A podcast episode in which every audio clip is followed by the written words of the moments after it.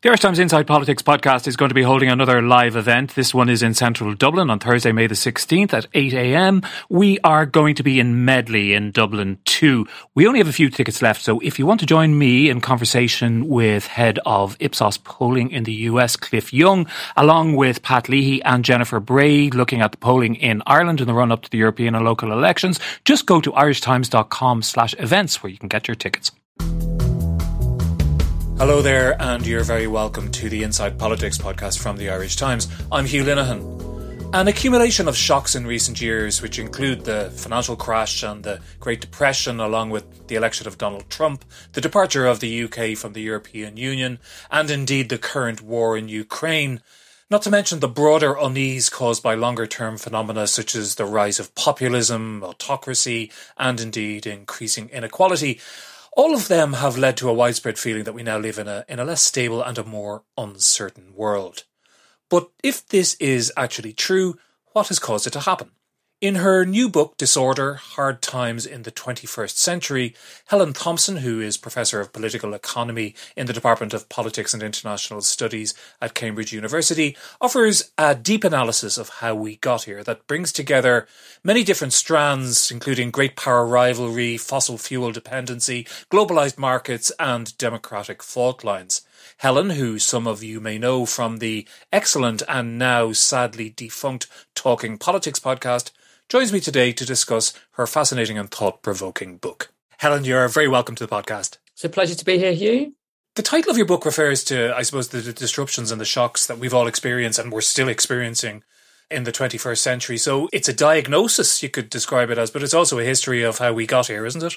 Absolutely. It's trying to, I, I would say it's, it's, trying to give a long history to the 2010s, would be one way of summing up, I think, what I was trying to do. I'd also see it to some extent, is it fair to say, as a kind of a corrective to some of the received wisdoms of the history of the last few decades and how we arrived at this point?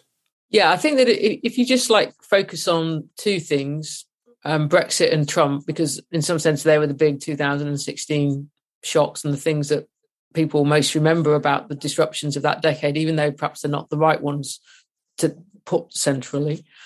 I think that what I wanted to do was to say that Brexit was a lot more complicated and a lot less insular to British politics um, than the ways in which it was often talked about, and that it had to be seen as part of a much bigger story about the European Union. Not that British politics wasn't part of the story, but that it was it was only one part of the story.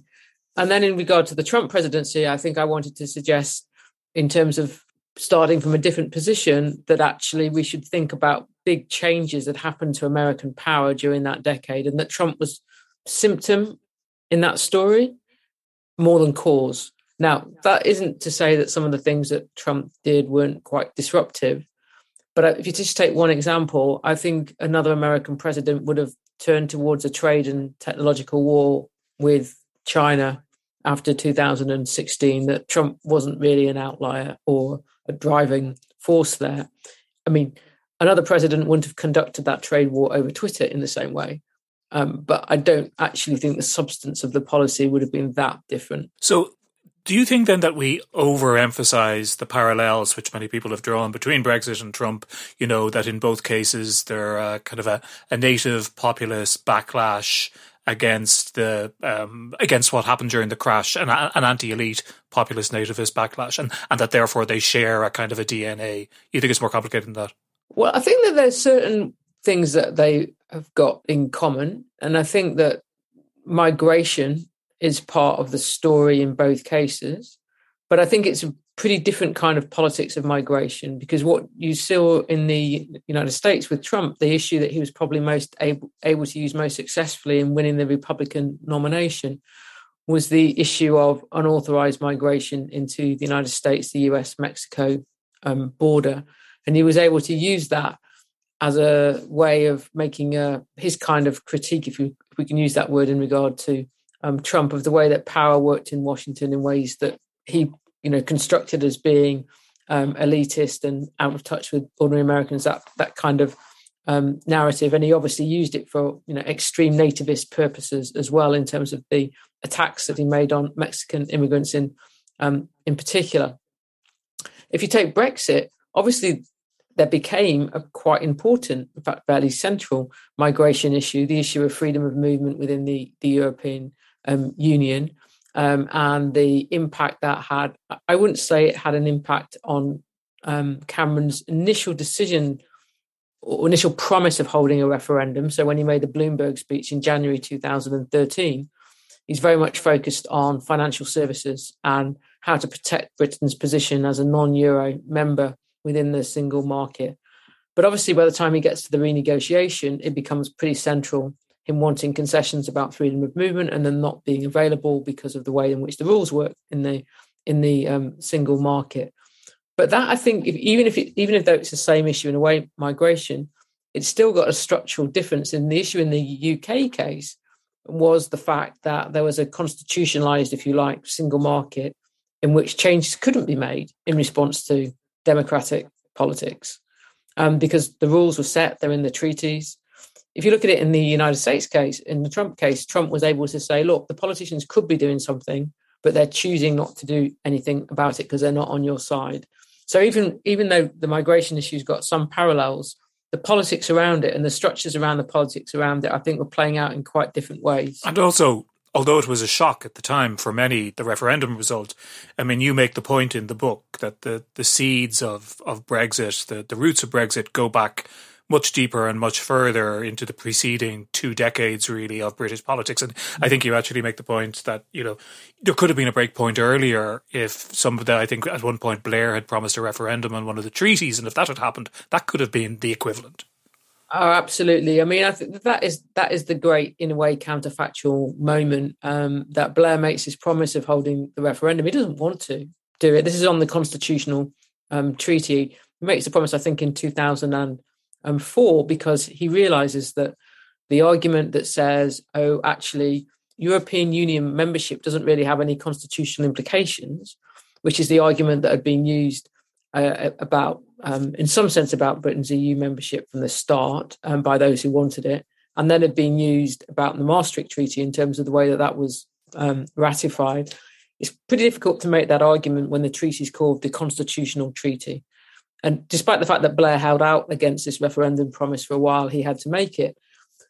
Uh, he was saved from having to redeem the promise by the fact that the French and the Dutch voters then voted no, voted the constitutional treaty down, and it was abandoned.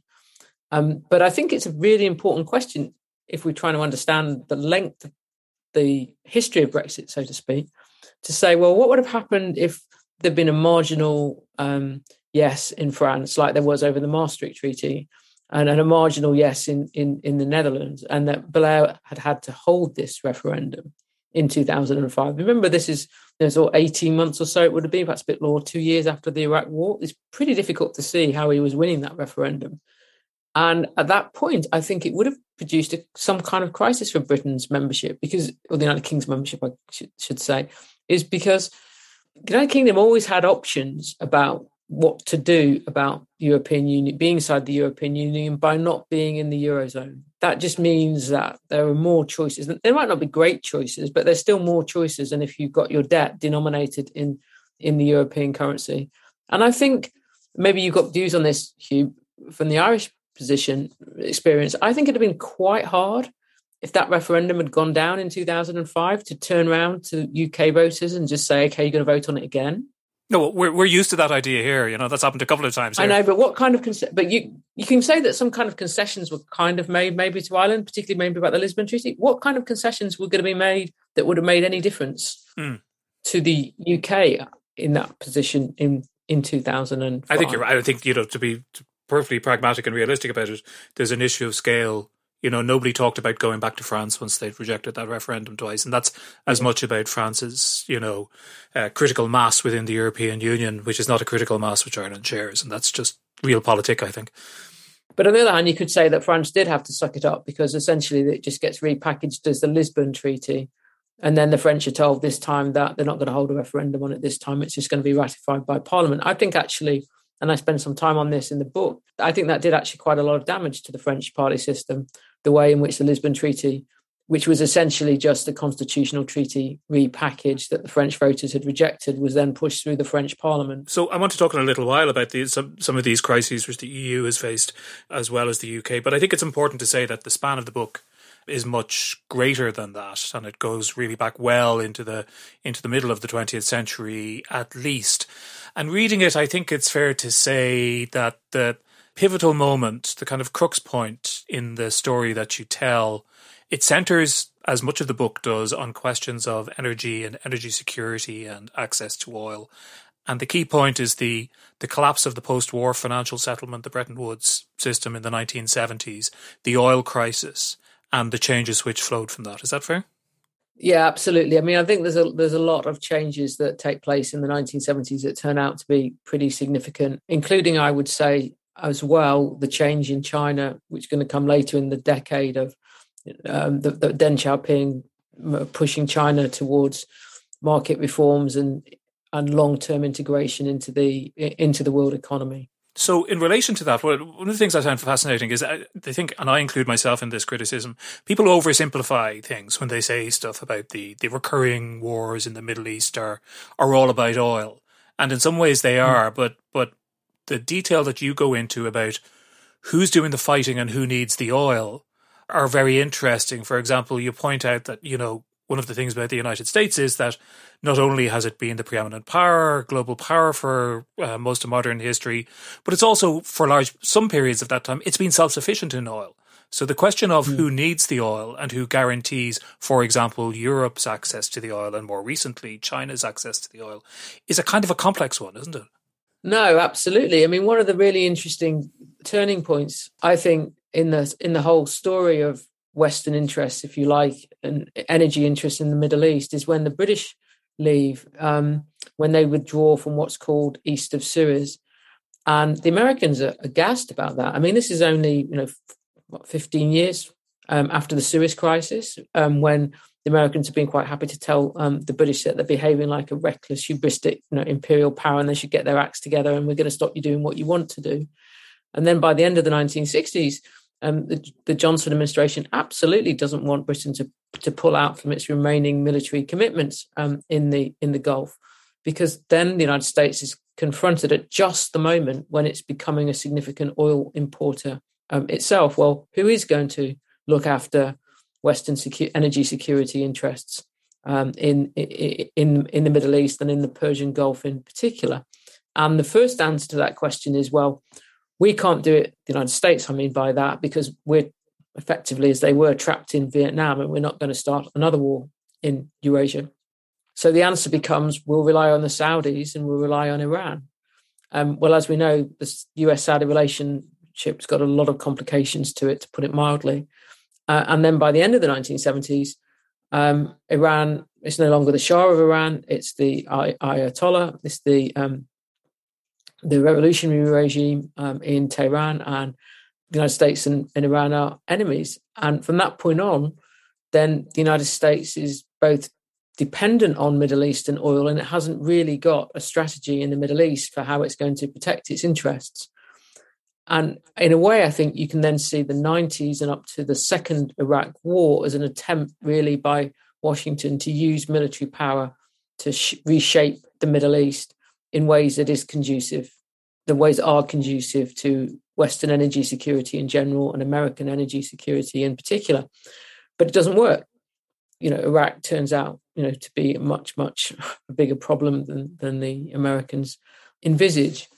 And then the next juncture comes when the United States, sort of from sort of the first half of the 2010s, um, thanks to the shale oil boom, has got the prospects of not complete energy independence, but a much higher level of energy in- independence than it has had, or at least a lower level of energy dependence, um, let's um, say.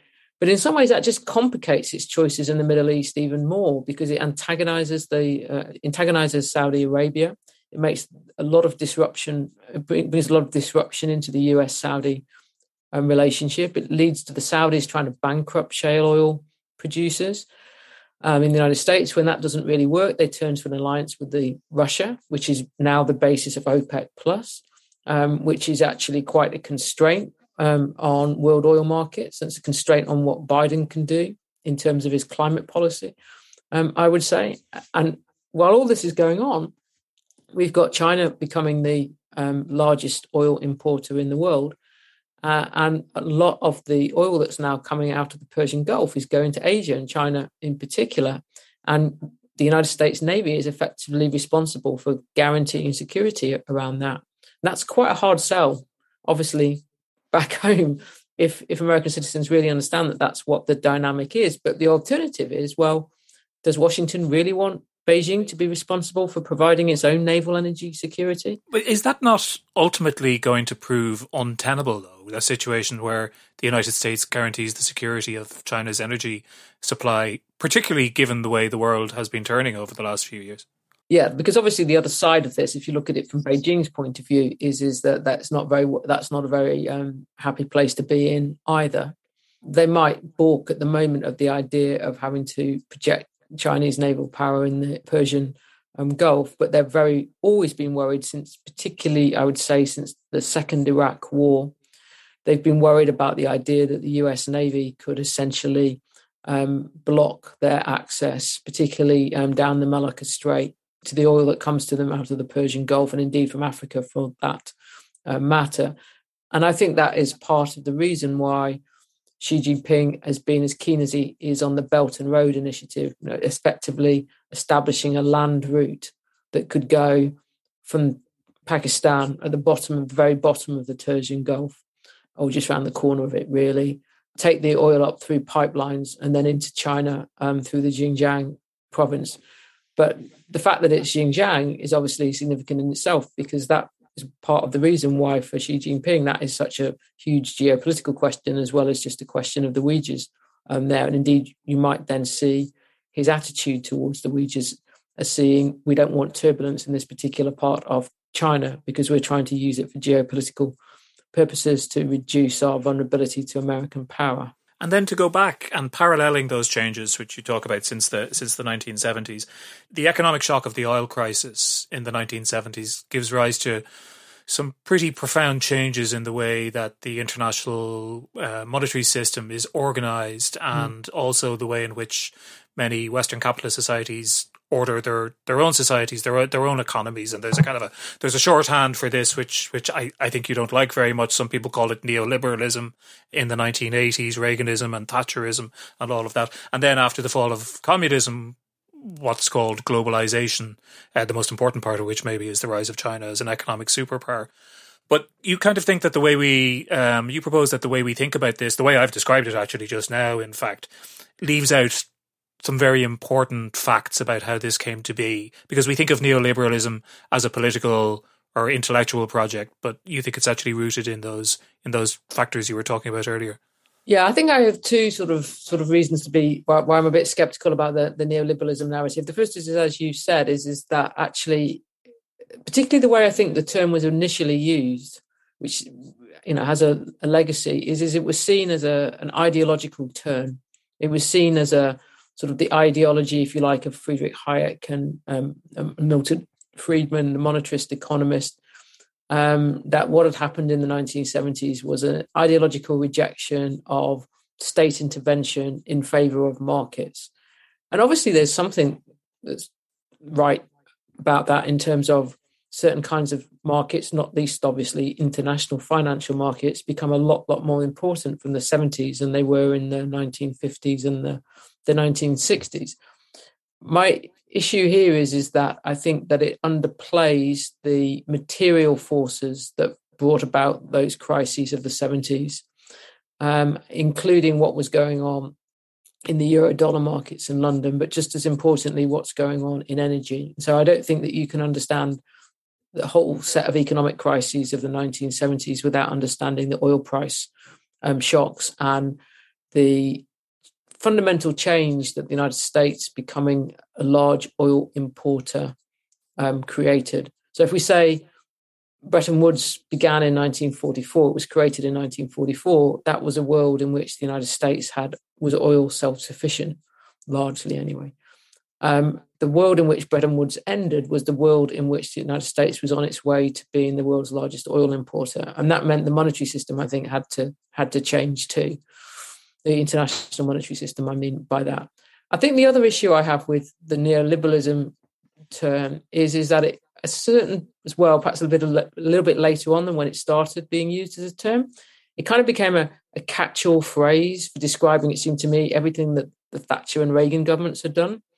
It was a sort of an Anglo-American way of doing economic um, policy. But then one of the things that was treated as fairly fundamental to that was an obsession with being anti-inflationary with price stability. But actually, it was in the Eurozone and before that in Germany, West Germany, with the Bundesbank, that the real obsession with price stability developed in the 1980s. And it was there in the way in which West Germany dominated the exchange rate mechanism, and it was taken into the euro via the rules of the Maastricht Treaty and the um, the fact that the in lots of ways that the European Central Bank was even more like the Bundesbank than the Bundesbank um, was, and that actually you see rather more cavalier attitudes towards inflation particularly actually in Britain in the latter part of Thatcher's um, time in, in office. I mean, the summer before Thatcher was, you know, kicked out, inflation in, in Britain was back to 10%. It was back at the level in which it had started under the Thatcher um, years. It came down because Britain joined the European exchange rate um, mechanism. So I think some of the Anglo American economic policy in the 80s represents neoliberalism, runs into the, well, the thing that's supposedly distinct, or one of the things that supposedly distinguishes neoliberalism, um, this obsession with price stability, it, they're not the place that becomes most obsessed about price stability in the in the in the latter part of the 80s and the 90s. I suppose there's a there's another theory in play here, and it's one that's perhaps quite uh, relevant to us at the moment as we see inflation return in a lot of Western societies for the first time in in many years. Is the is the the kind of the the analysis then of where the inflation was coming from and the the solution for it. You have a, a very interesting theory. I'd never come across it before, even though it's more than two thousand years old. Of democratic excess and aristocratic excess as being um, symptoms of societies which are, I suppose, going off the rails to some extent or, in, or, or are in trouble. And the theory of democratic excess, maybe you actually, rather than me trying to explain it, maybe you could explain it. Yeah. well, there's a number of reasons why I was interested in these concepts of um, these old concepts of democratic excess and aristocratic excess. But one thing that's really striking about the 1970s is, is that there was a whole way of describing democracies, Western democracies being crisis in the 1970s that really is a version of this democratic excess argument. And in, there's one particularly influential report um, was published by the Trilateral Commission. It's called the the Crisis of Democracies, uh, Crisis of Democracy. I can't remember now whether it's singular or the plural. And one of the the the, the authors um, of that um, report, the American political scientist Samuel Huntington, used the term democratic excess. And what he meant by that or what he meant by it when he applied it to the 1970s was that he thought that Western democracies had reached the point where they showed a fundamental flaw, and that fundamental flaw was their propensity to inflation uh, and their propensity to create more demands from citizens for what the state could do than the state could deliver. And that in trying to meet these in his sense, unrealistic expectations, what the state would do would be to create ever more inflationary conditions. And that was a narrative that was put quite firmly, particularly from the right, on the crisis of the 1970s. And obviously, it was tied up with certain ideas, which had some pertinence, I think, in, in Britain for reasonable reasons, um, that the trade unions, or certain trade unions, I should say, were very influential and that they made it impossible for the parties, both the Conservative Party and the Labour Party, to govern. That, in some sense, in, in the British case, both the, the Conservatives had been brought down supposedly by the trade unions in the, the Mine Workers Union in 1974, and that Labour had been brought down by the winter of discontent and the strikes um, in in 1979. Um, and I think if you then think about the arguments that were made for central bank independence in the 1980s and the arguments that were made for making the European Central Bank as independent as it was in creating monetary union, the basic assumption was you don't want democratic politicians deciding interest rates. You don't want them taking monetary decisions because when they do it, they they that they're always being tempted into inflation. They're always being tempted into making um, interest rates too low. So I would say that uh, in some sense the the monetary union project did rest on a on a democratic excess assumption. I think it's wrong because I think that the, the problem of inflation in the 1970s um, simply just can't be separated from the question of energy inflation, and it can't be separated from the question of the oil price um, shocks. And actually, the reforming governments, not least Mrs. Thatcher's government in, in the United Kingdom, that tried to check inflation, they didn't run into anything like the same difficulties that the Samuel Huntington thesis would have suggested that they did, and that wasn't true in other European countries um, as well. Is those um, in you know, in in in, um, in France, for you know, for instance, where Mitterrand did try to um, resist Francois Mitterrand, the French socialist president, um, did try to do have an economic policy that wasn't all about being obsessed with um, inflation. Um, but when the crisis moment came, he he he backed down. So there was w- when European governments, West European governments, got serious about inflation, they just didn't have anything like the same problems that they should have done if democratic if democracy has such a structural pretend, propensity to producing inflation.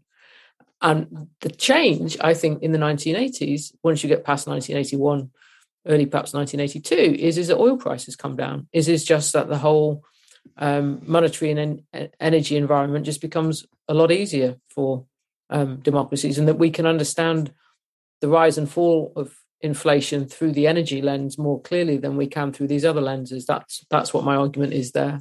And I suppose then the polar opposite of that, in some ways, is the idea of aristocratic mm. excess, which could be described in one way as some of the um, the changes in the economic structures of societies that we've seen over the past couple of decades. You know, the shorthand is the one percent, the rise of a of a super rich mm. plutocratic class, and widening inequality.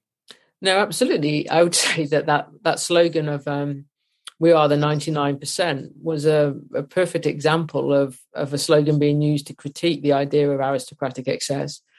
And the, I think that what happened in the in the nineteen seventies was is that rather than democracies becoming crippled by democratic excess that they just became ever more susceptible to the problem of aristocratic excess, um, in which fewer and fewer bits of particularly economic questions, but not a, few fewer economic questions, but not only I think economic questions um, became contested in democratic politics. Certain things were put out of reach, including I would say taxing the the the the, the, the super rich uh, um, and the way in which the world economy worked supported that. I'd give another example in the United States, which would be the way in which that integrating China into the world economy was presented as something that was just like a no-brainer for the um, for for the United States. That the United States, of course, the United States would gain more than China would um, from um, this, but actually, that what you saw was that in, in terms of um, those who were working in the manufacturing um, sector. That was a pretty significant job loss, that job losses that went on in the early 2000s.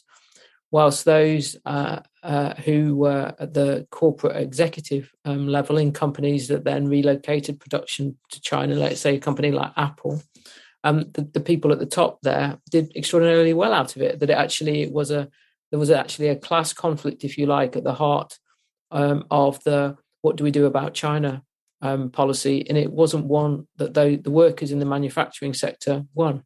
So one of the reasons why I, I think this, these ideas are very interesting is they, they help in applying some kind of framework to some of the things which people have found puzzling over the over the last few decades. Take, for example, the sort of north south divide on fiscal policy that you get within the EU between the countries of the of the Mediterranean and Germany and some of the countries of the north, or indeed the way that classic ideological differences between so-called parties of the left and so-called parties of the right have have blurred or maybe even flipped on their heads, uh, where formerly the parties of the left were seen as anti-elitist, and now they come under criticism, whether that be just, you know, a, a, piece of political strategy or not, no matter how well justified it is, they are effectively criticised as being parties of the elite and parties of the right become the parties of the the silent majority, I suppose. Yeah, I think one of the um, interesting things here, I think that um, David Runciman was, um, and I had a conversation about this in one of the last um, talking politics. Actually, I think it's the one where we were discussing um, disorder.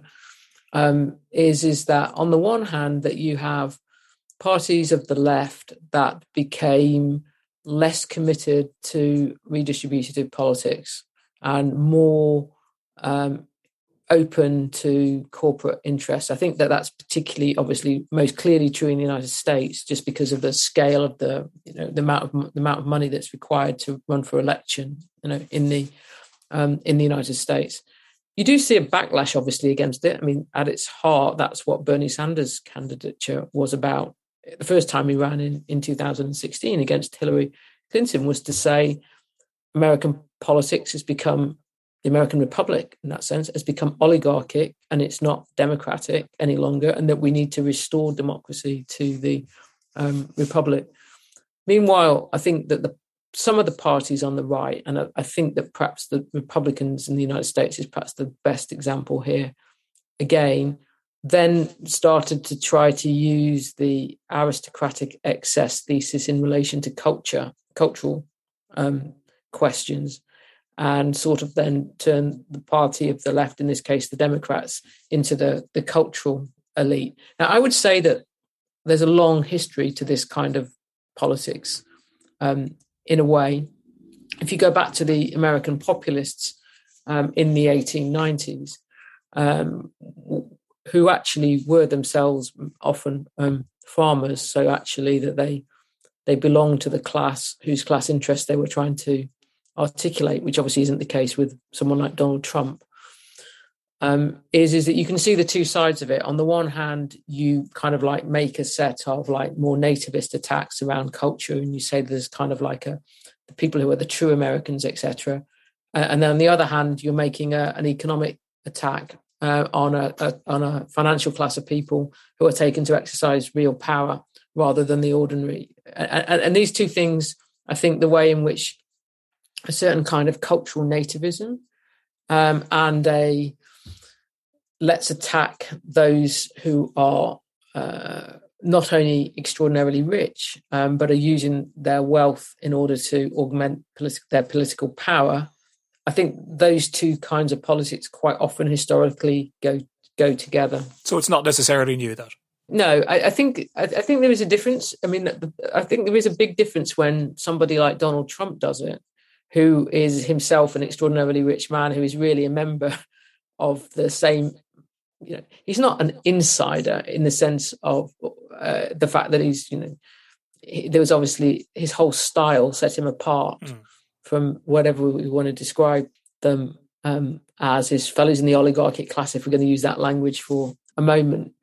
Whereas the farmers who constituted the Populist Party in the United States in the 1890s, they were representing their own interests.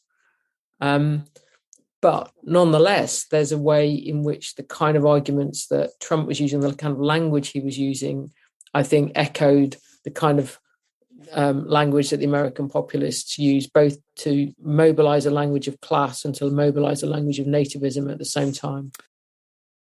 If we were having this conversation 20 years ago, I think that the historical event that would seem to have been most important to us, possibly, would have been the fall of the Soviet Union and the end of the Soviet bloc mm. and the uh, the collapse of Soviet the Soviet form of, of communism at, at least.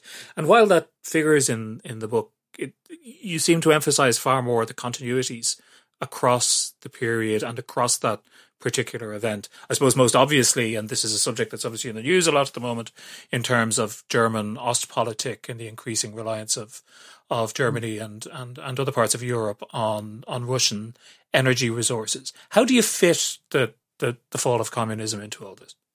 Well, I think that the end of the Soviet Union itself and the end of Soviet rule in Eastern Europe in 1989 are pretty important junctures. I wouldn't want to suggest that they um, weren't. If we take the end of the Soviet rule in Eastern Europe first, um, because these the former Warsaw Pact countries, you know, will by 2004 be joining the European Union, um, that fundamentally changes the European Union. It changes the geopolitics of the European Union. I would suggest that it had already been somewhat changed by having a reunified Germany as opposed to just West Germany um, in it. Um, but I think you know a European Union that includes Poland is a very different European Union geopolitically than one that doesn't include Poland. I think if we look at then at the, the question of the dissolution of the Soviet Union, is I think what is significant here is that something endures, which is as you say, um, the the what was the West German became the German Russian, so a German Soviet and then German Russian energy relationship. That you know begins in the well, it begins where oil was concerned in the 1960s, really, and it's really cemented by gas um, from the 70s. And you might say that, in some sense, that those pipelines that took um, Soviet oil and gas to um, Germany, to West Germany, was the material basis of Ostpolitik, the turn that West Germany made to a different, less confrontational um, stance towards the, the Soviet Union under Willy Brandt's chancellorship. So that's the thing that carries on into the post Cold War world because Germany doesn't say, okay, we don't want that relationship any longer. Quite the contrary. By the 2000s, it would double down on that relationship. The thing that changes, obviously, though, is, is that these pipelines that go from um, the Soviet Union, what was the Soviet Union, into Eastern Europe, once it becomes post Soviet Union, they now go through the independent states of Belarus, less significant, but very significant, Ukraine. So, from the point of view of, of Russia, then Russia is now managing a pipeline issue um, with Ukraine. Uh, and in the end, in 2005, that the German government, the, the, the red green government led by Gerhard Schroeder, right at the end of its time in office, agreed um, with um, Putin um, to start moving to eliminate Ukraine from the transit of Russian gas, at least from Russia into into Germany, and by agreeing to build the first of the Nord Stream pipelines, which would bypass Ukraine by taking the gas under the Baltic Sea. And so it's the conjunction of the way in which the energy relationship itself ensues, but the geopolitics around it changes with the dissolution of the Soviet Union, because now it's all about Ukraine, um, and it puts Ukraine in uh, it puts Ukraine in one hand in an advantageous position, I think, while the pipelines are still going through there with some volume of gas going through them, because Russia has to pay Ukraine transit fees in order to use these pipelines. But as Putin makes his move to try to change that, then it puts Ukraine in a very vulnerable, um, and it it puts Ukraine, I think, in a very vulnerable position. And it isn't even just using the Baltic Sea to bypass um, Ukraine; it's using the Black Sea as well to take Russian gas into southern Europe under the Black Sea and coming out um, at the moment through Turkey. And how important or significant a contributory factor is that to the war that we're seeing right now? I think this is a really difficult question, Hugh, in the sense of can we say that there's some point in which these gas pipeline decisions were dealt with differently? Not in Moscow, I mean in European capitals, where this wouldn't have happened. I don't know what the answer to that question is. What I am pretty much convinced by is that you can't do what the European Union really, I would say, led very much by Germany and France, but in particular by Germany on this issue, did, which is to say to Ukraine, which really the position from at least 2009 is we are prepared to help Putin bypass you with Nord Stream. On the one hand, we're not allowed, we're going to allow you to come into NATO. So the Germans and the French vetoed NATO accession in 2008. But yes, we do want to let you have a strong economic, encourage you to have a strong economic relationship with the European Union, some sort of essentially an associate membership um, path. And those three things just didn't go together. If you were going to try to bring Ukraine closer to the European Union economically, there had to be a security underpinning to it, and there had to be, I think, a pipeline underpinning um, to it. And and so, I think one of the difficulties there's been is that it encouraged Ukrainian um, government to think that things that were actually extraordinarily difficult to bring about could be brought about more easily. And I think it's it is pretty revealing that if you look at other East European countries, um, so if you take the, the Warsaw Pact, former Warsaw Pact members that joined European Union, like Poland and Hungary, Czech Republic in 2004, they'd been in NATO for some time before that. If you look at the Baltics, they joined European Union and NATO in the in the same year. I know it wasn't the case that Ukraine was trying to join the European Union in 2013 14, but it was effectively a version of associate membership and it wasn't in NATO. And I think that that, of all the places where you could have tried to make that work, I think Ukraine was just not the place. It was just getting things the wrong way around. And I know it's incredibly hard to kind of analyze this in any depth right now at the moment in this in this moment, but I was talking to our Berlin correspondent on a podcast earlier this week about this change that happened over the course of really a few days over last weekend. I was listening to Adam Tooze, who I know you know, um, speaking on a New York Times podcast about the same subject, and both of them really seemed to feel that this was a this was a really significant break with that very long position that Germany had held. What do you think? Yeah, I mean, I, I honestly think that Germany has really upended its 50 years of foreign policy over the past week. Um, that because I do think that the the Russia energy relationship is the material underpinning of, or the, the then Soviet, um, now Russia um, relation, energy relationship was the underpinning of Ostpolitik. Uh, and Merkel defended Nord Stream 2, as we know, in the in the face of very considerable criticism, including actually in the summer of 2020 um, within the with her own, within her own party. And when Germany now says it's going to build, or when Scholz says Germany's going to build liquid natural gas ports, um, that means it's going to be able to import American seaborne gas. And that means for the future, I think that the United States and Russia are going to compete about selling gas to Germany because it's not like Germany's just switched the taps off where Russian gas is concerned either. Um, generally, European countries have bought more Russian gas over the past week than they did in the week before. Um, and Nord Stream 2 might now be over. I don't think it's it can't come back, I don't think. But Nord Stream 1 is still running. There's no talk at the moment about shutting Nord Stream 1 um, down. So Germany's at the same time made a very big move, but at the same time, it can't undo everything that rapidly. Um, so we, we're going to, in some sense, live with an energy position between Germany and Russia where the old status quo is still there at the, same time as it's in some sense been been all the assumptions around it have been shattered. And obviously we don't know what's going to happen on the other factor is we don't really know what's going to happen on the ground in Ukraine in the in the coming days, weeks, and months. But what impact, if any, does that then have upon another subject of the book, which is the European Union, which I feel is a is a project which you uh, you observe with some skepticism um, from from time to time. Is that fair?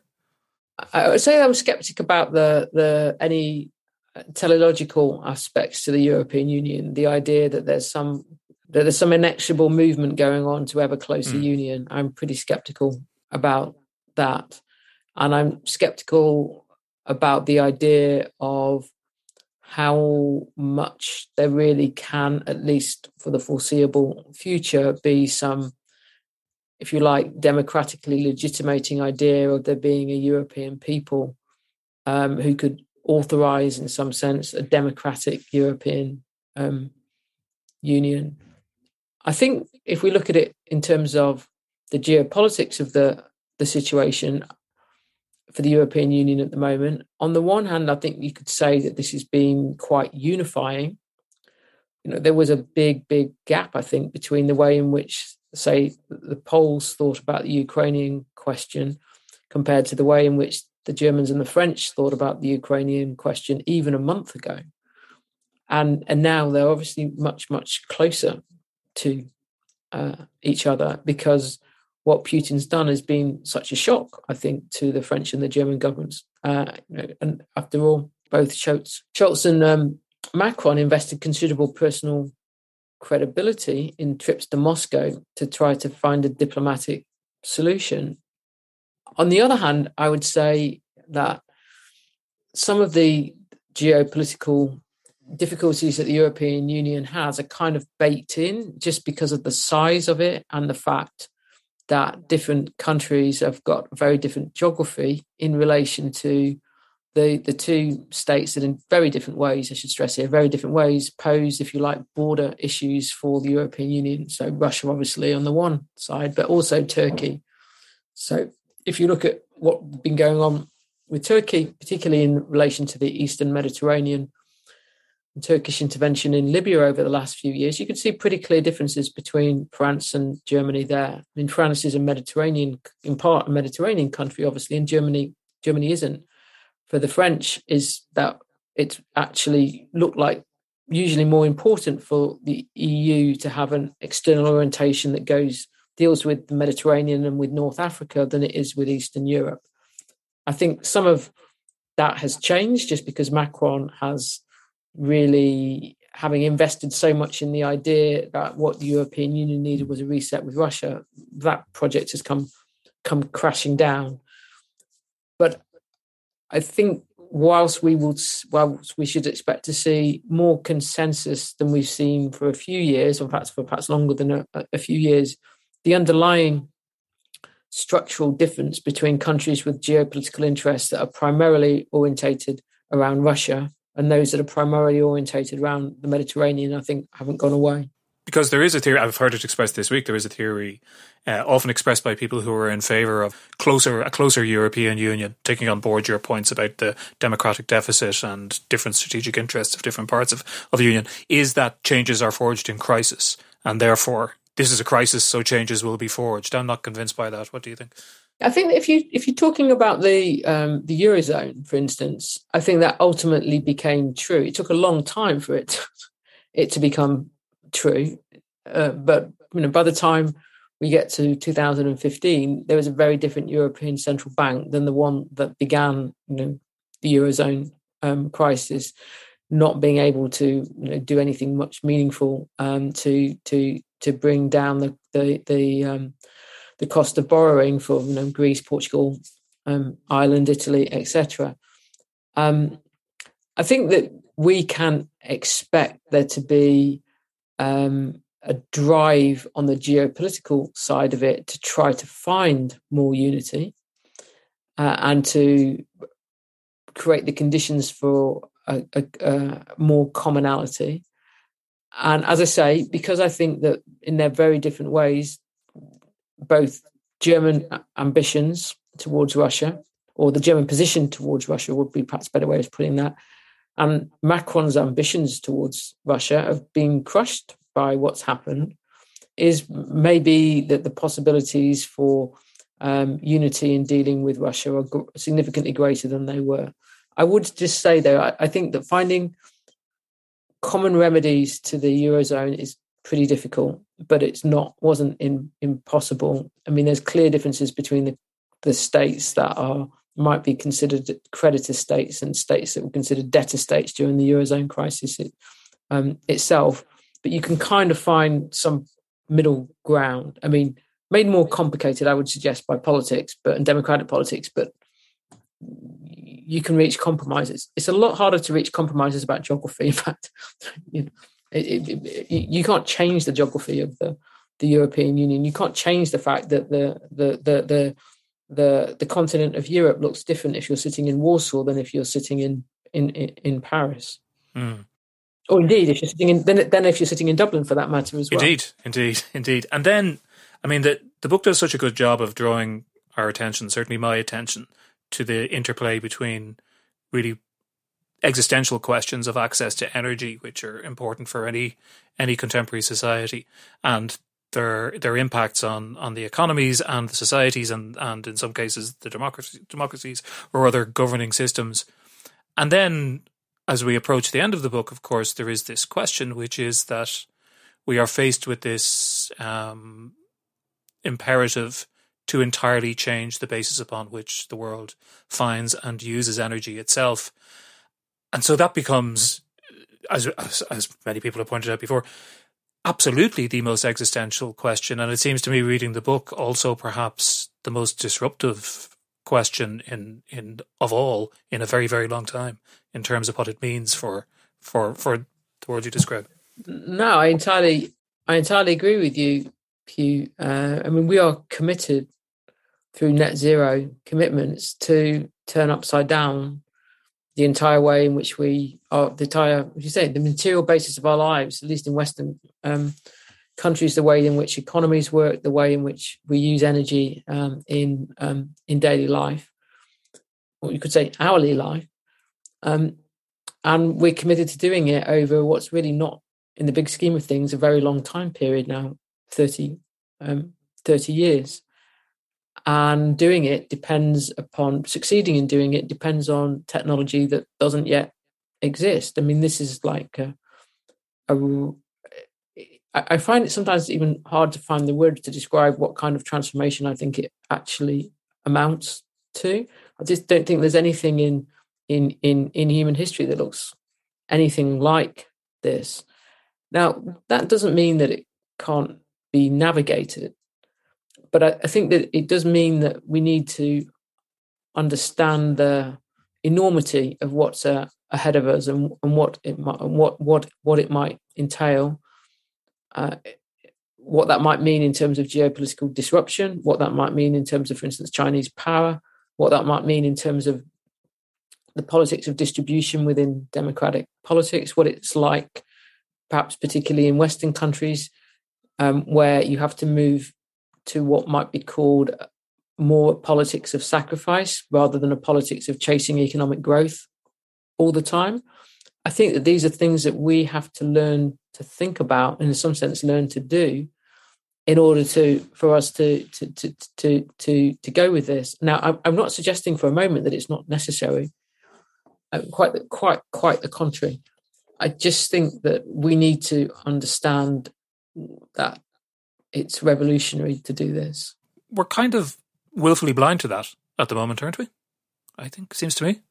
I think we're not as blind as perhaps we were. Um, I I think that the the pandemic, in some sense, has made talking about these things easier, or at least less difficult than it was. The sense, actually, that there are other things that we have to think about in collective life rather than just um, having as much growth, economic growth as as possible. You know, we were effectively shutting down the world economy.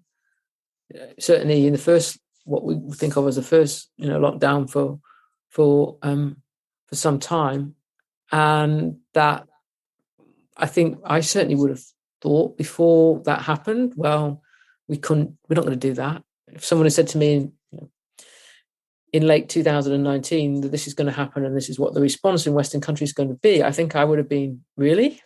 That's how we're going to deal with this? But we did.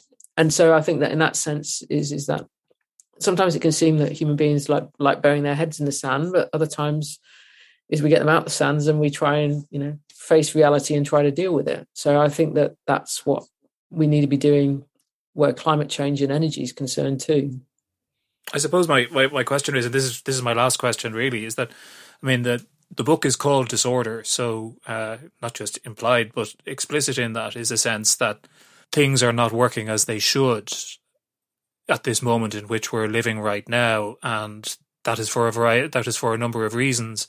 Um, is the world? I, I do wonder sometimes. I mean, uh, this may seem an odd question as we watch horrors happening only a, a few hundred miles away from us, but is the world particularly disordered right now, or is it as some as some people suggest, it's actually more peaceful and prosperous than than it ever was? I think the better way of thinking about it, in a way, is to th- is to think that actually the bits of order are actually not the norm. That there's actually quite a bit more disorder um, most of the time than we think but that what happens is is that, and this isn't true in other parts of the world. So I, I, I really want to make that caveat that at least in, in, in Western countries, the disorder is being hidden away. It bubbles along underneath the, the surface of the earth, so to speak, and then it erupts from time to time, and we see it like more visibly, which I think is in some sense like what happened in the 2010s. Um, and that doesn't mean that there weren't what's the way of putting this? I don't want to just say positive developments, but it, it, clearly wasn't a decade in which it was just like relentless disorder, relentless disruption. It wasn't possible. I mean, it was, for instance, possible for economies, most economies, to recover from 2007, 2008. Growth did come back. Actually, in the case of you know the United States, it turned out to be the recovery was the longest one, the most continuous one that had ever been um, recorded.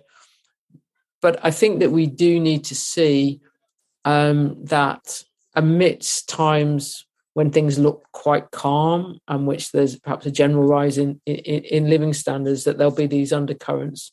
And some of this is about issues of ecological sustainability in that so even the periods you know like of that, that are that are seen like the post-war period in Europe and the United States, post Second World War, I mean by that, that are seen sometimes as a kind of like golden era of economic high economic growth or relatively high economic growth and full employment, etc., like low in low inflation.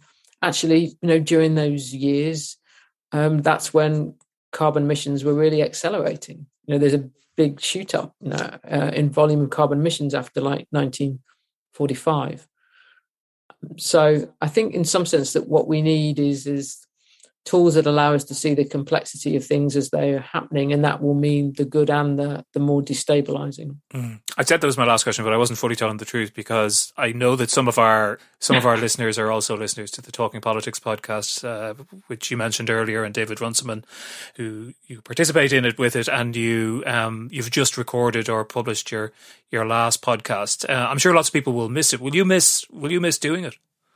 Yeah, I think that I I think that I will. Um, I think that sometimes uh, it's hard uh, when the sense that you have to keep having opinions about things, and sometimes, at least in my case, I wanted to like be able to like stop and think a bit more without having to have something to say for a long time every week, and then it became more recently, more likely once um, a um, a fortnight. Um, so I think that yeah, I will I will miss it. I think uh, at least some of it.